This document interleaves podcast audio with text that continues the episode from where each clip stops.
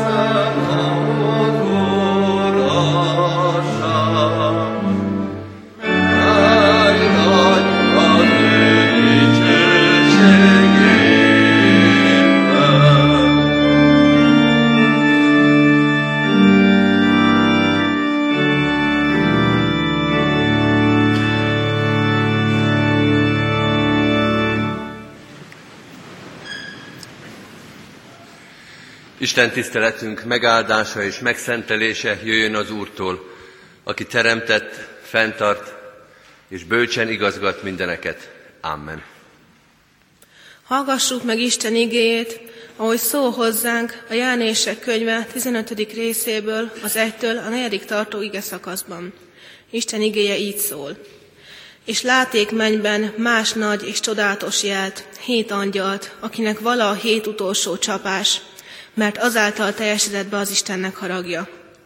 És láték úgy, mint üvegtengert, tűzzel elegyítve, és azokat, akik diadalmasok a fenevadon és az ő képén és bélyegén, és az ő nevének számán, látám állani az üvegtenger mellett, akinek kezében valának az Istennek hárfái, és éneklik vala Mózesnek az Istennek szolgál, szolgájának énekét, és a báránynak énekét, ezt mondván, nagyok és csodálatosak a te dolgaid, mindenható Úristen, igazságosak és igazak a te utaid, ó szentek királya, ki ne félne téged, Uram, és ki ne dicső, dicsőíteni a te nevedet, mert csak egyedül vagy szent, mert eljönnek mind a pogányok, és lehajolnak előtted, mert a te ítéleteid nyilvánvalókká lettek. Ámen.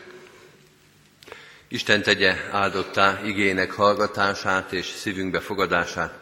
Hajtsuk meg a fejünket és imádkozzunk. Urunk, mi is eljöttünk, hogy imádjunk téged és dicsérjük a te háromszor szent nevedet. Eljöttünk, mert meghallottuk a hívó szavadat, mert éreztük, hogy mire mi ide érünk, te már itt leszel és vársz minket. Vársz a te üzeneteddel, a te szereteteddel, a te megbocsátó kegyelmeddel.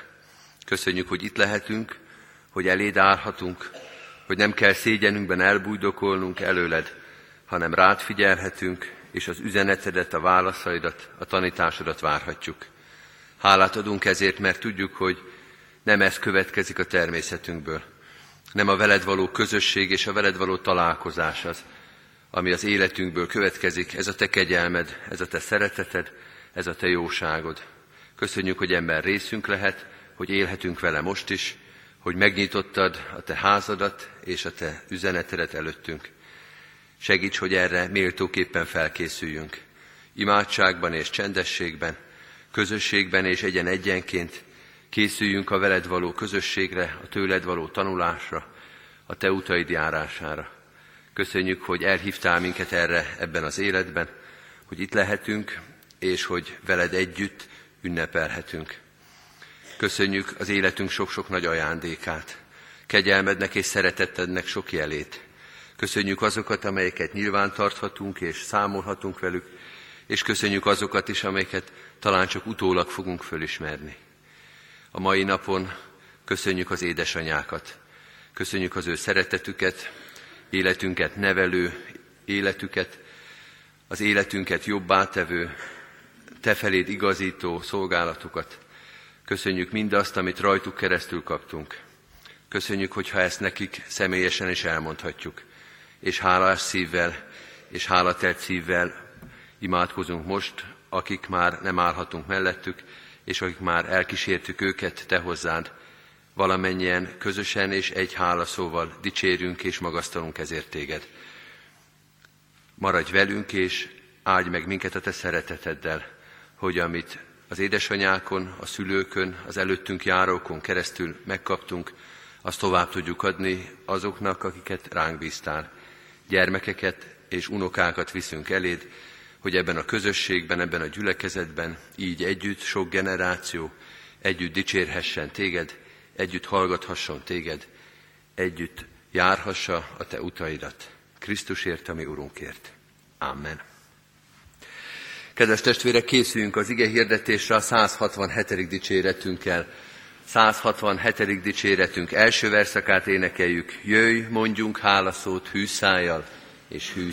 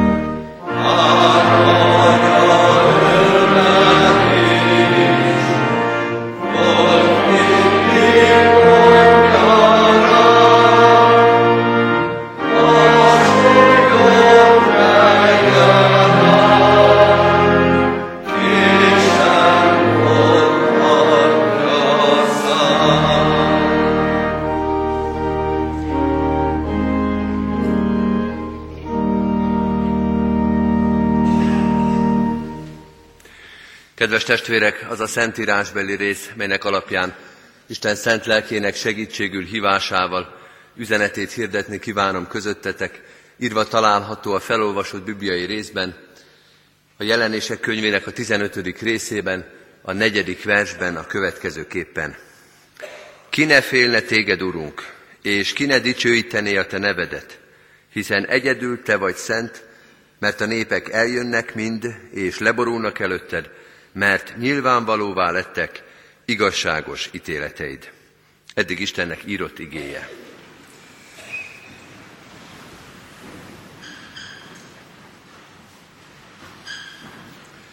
Kedves testvérek, az az ige, amelyet felolvastunk most a jelenések könyvének a 15. részéből, tulajdonképpen arról szól, amiről az egész könyv.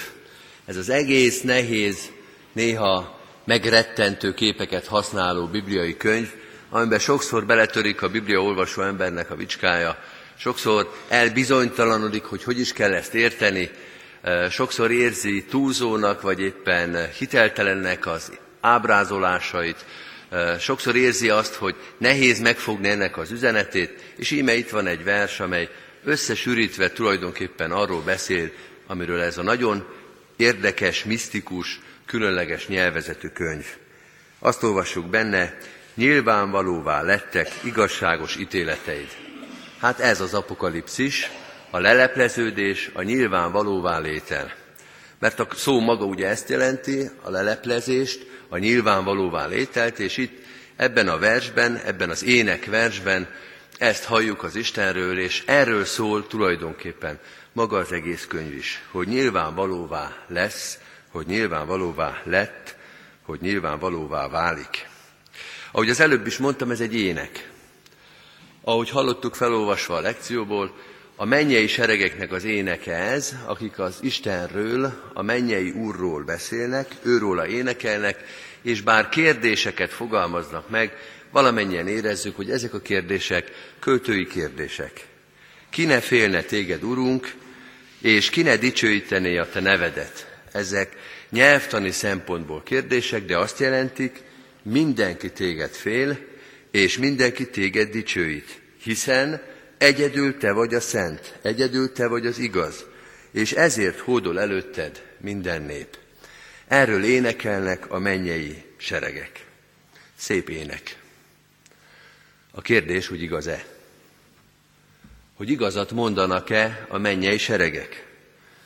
Három válasz van erre, vagy háromféleképpen háromszor lehet erre válaszolni. Először az a válasz, hogy igaz, aztán az lesz a válasz, hogy nem igaz, és a harmadik válasz megint az lesz, hogy de mégis igaz. Igaz, hogy mindenki téged fél, hogy mindenki dicsőít, igaz, hogy te vagy egyedül a szent, és hogy előtted hódol minden nép. A jelenések könyve arról szól, hogy ez igaz, ez egy objektív igazság.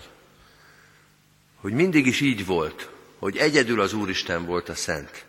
Mindig is így volt, hogy ő az igaz, és mindig is voltak olyanok, akik ezt látták és hirdették.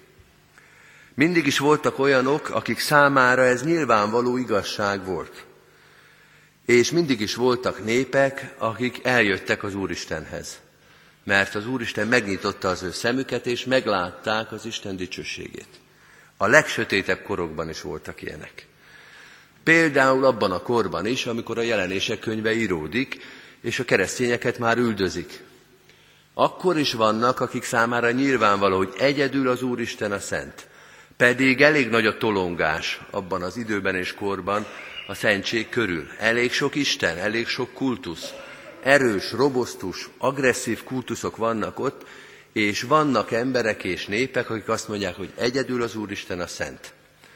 Akkor is, hogyha ezért hátratétel jár. Akkor is, hogyha ezért üldözés jár. Akkor is, hogyha ezért mártír halált kell szenvedni. Egyedül az Úristen a szent, és egyedül az ő szava az igazság. Azt mondja ezzel a jelenések könyve, hogy az apokalipszis a nyilvánvalóvá létel az a végítéletről szól ebben a könyvben és ebben a megfogalmazásban, De nem csak majd akkor lesz szent az Isten, és nem csak majd akkor lesz igaz az ő igéje. Tehát nem arról van szó, hogy amiről itt énekelnek a mennyei karok, az majd egyszer igazzá válik.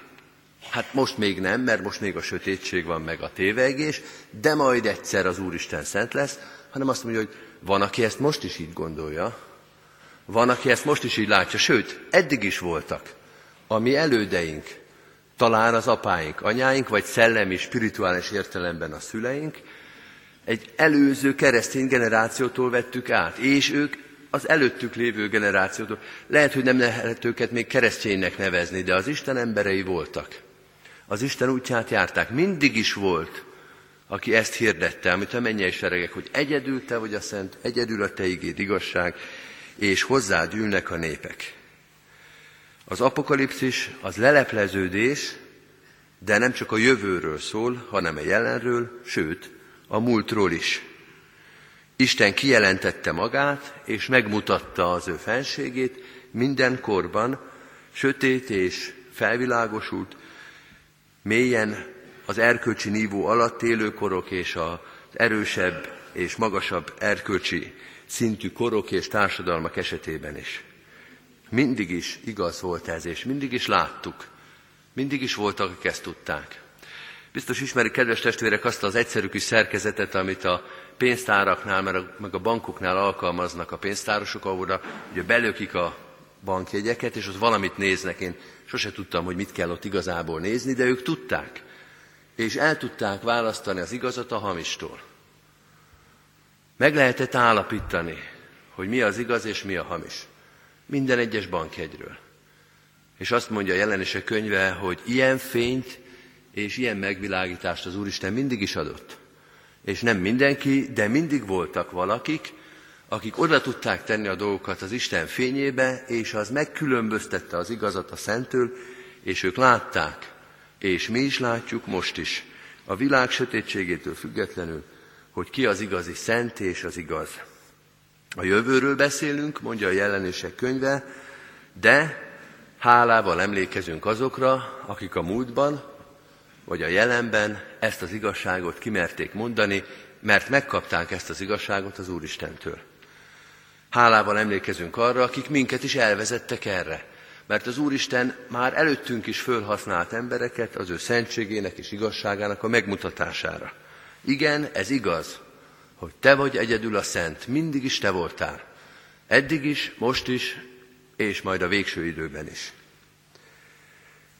Ugyanakkor, ha arról beszélünk, hogy mindig is voltak, akik látták az Isten szentségét, látták az Isten igazságát, akkor ezzel rögtön azt is mondjuk, hogy mindig is voltak, akik ezt nem látták.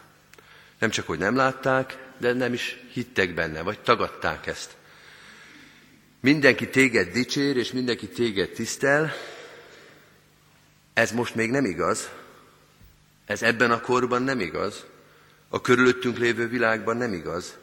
Sem a jelenben, sem a múltban nem volt így. Nem volt igaz a jelenések könyve idejében, amikor a keresztényeket üldözték. Nyilván, akik üldözték őket, akik miatt esetleg halára kellett készülniük, azok nem így gondolkodtak. Sőt, úgy látszott, hogy ők az erősebbek. Az ő akaratuk, az Isten tagadók, az Isten szentségét el nem fogadók akarata érvényesül, még a személyes ítéletben is. És ezt kell mondanunk 2014-ben is. Nem az ítéletet, hanem a többséget.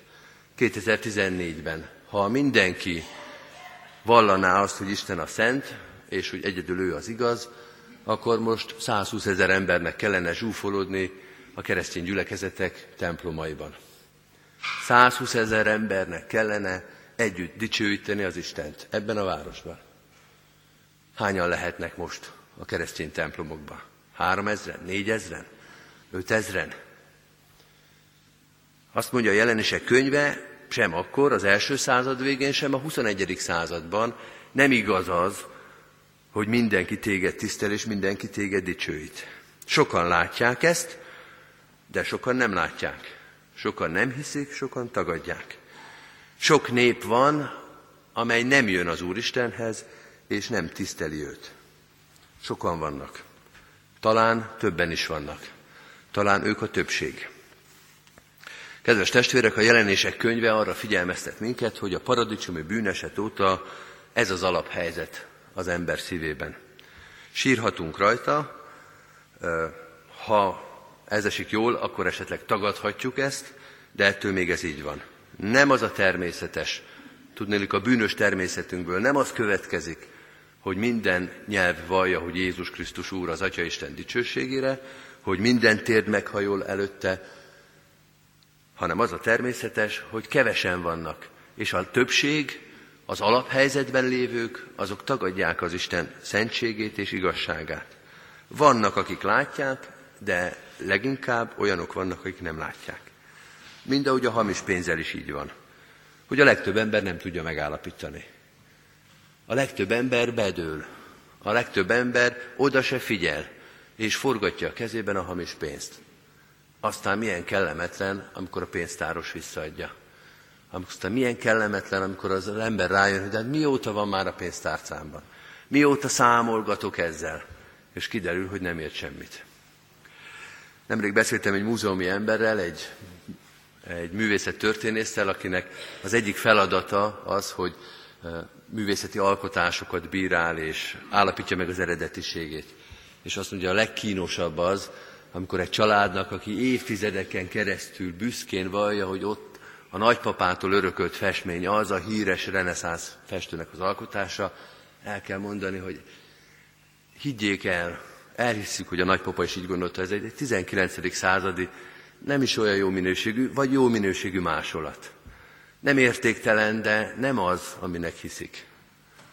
Hogy ezzel szembenézni, hogy ezt elfogadni. Sokan vannak, akik egész életükben, sőt nemzedékről nemzedékre egy hamis képre büszkék. Egy hamis képet néznek a nappali falán, egy hamis képet mutogatnak, hogy ez a családnak a nagy büszkesége. És akkor még azokról nem is beszéltünk, akiknek nincs is kép a falán, akinek üres az nappali, üres a lakás, üres a szívük, és még csak mutogatni sincsen mit. Azt mondja a jelenések könyve ezzel a nagyon szép mennyei énekkel, hogy azért azt lássuk meg, hogy az, ami körülvesz minket, az még nem erről szól. És nem igaz az, hogy mindenki ezt az igazi, ezt a hamisítatlan, ezt a semmi mással össze nem keverhető és össze nem hasonlítható szent és igaz Istent imádja. Nézzünk szét, ez nem igaz. Voltak ilyenek, vannak ilyenek, de az emberiség nagy része, vagy egy jelentős része nem ebben hisz. Ne itt legyen vége ennek a prédikációnak, mondja a jelenések könyve, hanem lássuk meg, hogy az, amiről itt szó van, ez mégiscsak igaz. Ne mondjuk azt, ne azzal fejezzük be, amivel ez a világ egyébként ilyenkor sokszor befejezi, hogy hát van, akinek igaz, van, akinek meg nem igaz. Ilyen a világ, sokfélék vagyunk, el kell fogadni, hogy különbözőképpen gondolkodunk. Azt mondja a jelenések könyve, hogy egyszer majd mindenkinek igaz lesz. Eljön az a nap, amikor mindenkinek igaz lesz az, amiről a mennyei seregek énekelnek. Nem csak egy, egy embernek, nem csak egy-egy kis közösségnek, gyülekezetnek, kiválasztott kis népnek, hanem mindenkinek. És tulajdonképpen az egész jelenések könyve erről szól. Erről az mindenkiről, erről a mindenről, erről, hogy igaz, igaz, igaz, hogy egyedül te vagy a szent, és hogy egyedül te vagy az igaz. Hogy le fog lepleződni az egész világ előtt. Meg fog világosodni az egész világ szemeláttára. Azok számára is, akik eddig is ezt hitték, ez az első pont, és azok számára, akik most még nem hiszik. Ez a második pont a prédikációban, de ez egyszer majd egyesül a harmadik felosztási pontban, a prédikációnak harmadik pontjába. Egyszerre mind látni fogják. Ugyanazt fogják látni. Nem ugyanazt fogják érezni, nem ugyanúgy fogják magukat érezni, de ugyanazt fogják látni. Hogy te vagy a szent, hogy te vagy egyedül szent, hogy a te iga, beszéded és a te ítéleted az egyedül igaz, ez nyilvánvalóvá lesz, függetlenül attól, hogy idáig mit gondoltak, mit hittek, és hogyan éltek. Ez az igazi apokalipszis, a teljes apokalipszis. Ez a fő üzenete az apokalipszisnek, hogy mindenki ezt fogja látni. Te vagy a szent, és mindenki ezt fogja látni. Te vagy az igaz. Van az apokalipszisnek egy alpontja. Ez nem olyan fontos, mint amiről idáig beszéltünk, de hadd figyelmeztessen erre is minket az Isten igéje. Az alüzenet az, hogy mindenki számára nyilvánvalóvá lesz, hogy ki az igaz Isten, és az is nyilvánvalóvá lesz, hogy idáig ki hol állt. Tehát nem csak az Istenről látjuk meg az igazságot, hanem saját magunkról is. Meg az egész emberiségről. Ki fog derülni, hogy kik voltak azok, akik eddig is ezt vallották, és kik voltak azok, akik idáig ezt nem hitték. Nem azt mondom, hogy mit mondtak, hanem hogy hogyan éltek. Hogy mi volt a szívükben. Tehát minket is átvilágít az apokalipszis nagy fénye és villanása, és kiderül az Úristenről mindenkinek, hogy kicsoda, és kiderül rólunk is, hogy kik voltunk, hogy mit hittünk, és hova helyeztük el az életünket. Ezt még a mennyei seregek sem tudják. Azt lehet mondani, hogy ebben a kérdésben a mennyei seregek is izgulva várják az apokalipszist, mert azt, hogy az Úristen a szentesztők tudták mindig is. Ez a mennyben nem volt kérdés. De hogy mi történt itt a Földön? Hogy ki hol állt, ezt még a mennyi seregek sem tudták. Ezt egyedül a mindeneket megítélő Úr Jézus Krisztus fogja a napvilágra hozni, ezért azt gondolom, hogy a mennyei seregek ebben az értelemben érdeklődéssel várják az utolsó pillanatot, és le fognak nézni ránk, és látni fogják a választó vonalat. És az Úristen azt mondja, hogy ők voltak azok, akik a legnehezebb időben is, és van egy másik tábor, és ők is látszani fognak. Hogy kik hol állnak, hol álltak és hova helyezték az életüket, ezt egyedül a bárány, a Krisztus, a mindeneket ítélő látja, de az utolsó pillanatban ez is nyilvánvalóvá lesz. Tehát azt lehet mondani a harmadik záró gondolatban, hogy igen, igaz, hogy te vagy a szent, és hogy mindenki látni fogja, függetlenül attól, hogy idáig hogy élt, és mi is látszani fogunk. És ezt üzeni a jelenések könyve az első gyülekezeteknek, akik ezt a könyvet olvasták. Ezzel bízza, bíztatja őket. Bízzatok! Bár a világ nem látja a ti életeteket, vagy nem látja igazán, de az Isten igen. És ti látjátok az Istent, és ez a közösség, ez a harmónia, ami köztetek és az Úristen között van, ez egyszer majd nyilvánvalóvá lesz. Nem fogtok megszégyenülni az Úristen előtt, és amikor majd mindenki látja az ő szentségét, az is látszódni fog, hogy ti ezt már korábban láttátok, ti ezt már itt tudtátok, ti emellett tudtatok dönteni, még ha ez nehéz is volt, még ha ez fájdalmas is volt, még ha ez mártír halálhoz vezetett is, nyilvánvalóvá lesz a ti hűségetek. Adja a kegyelem Istene, hogy ezen a mai napon mi is ebben a bizalommal tekintsünk az Úristenre, így olvassuk ezt a sokszor nehezen olvasható könyvet, ezt a biztatást vigyük haza, bízzatok, mert az Úristen számon tartja a ti hűségeteket, és egyszer napvilágra hozza az ő szentségében, az ő igazságában, az ő hatalmában. Amen.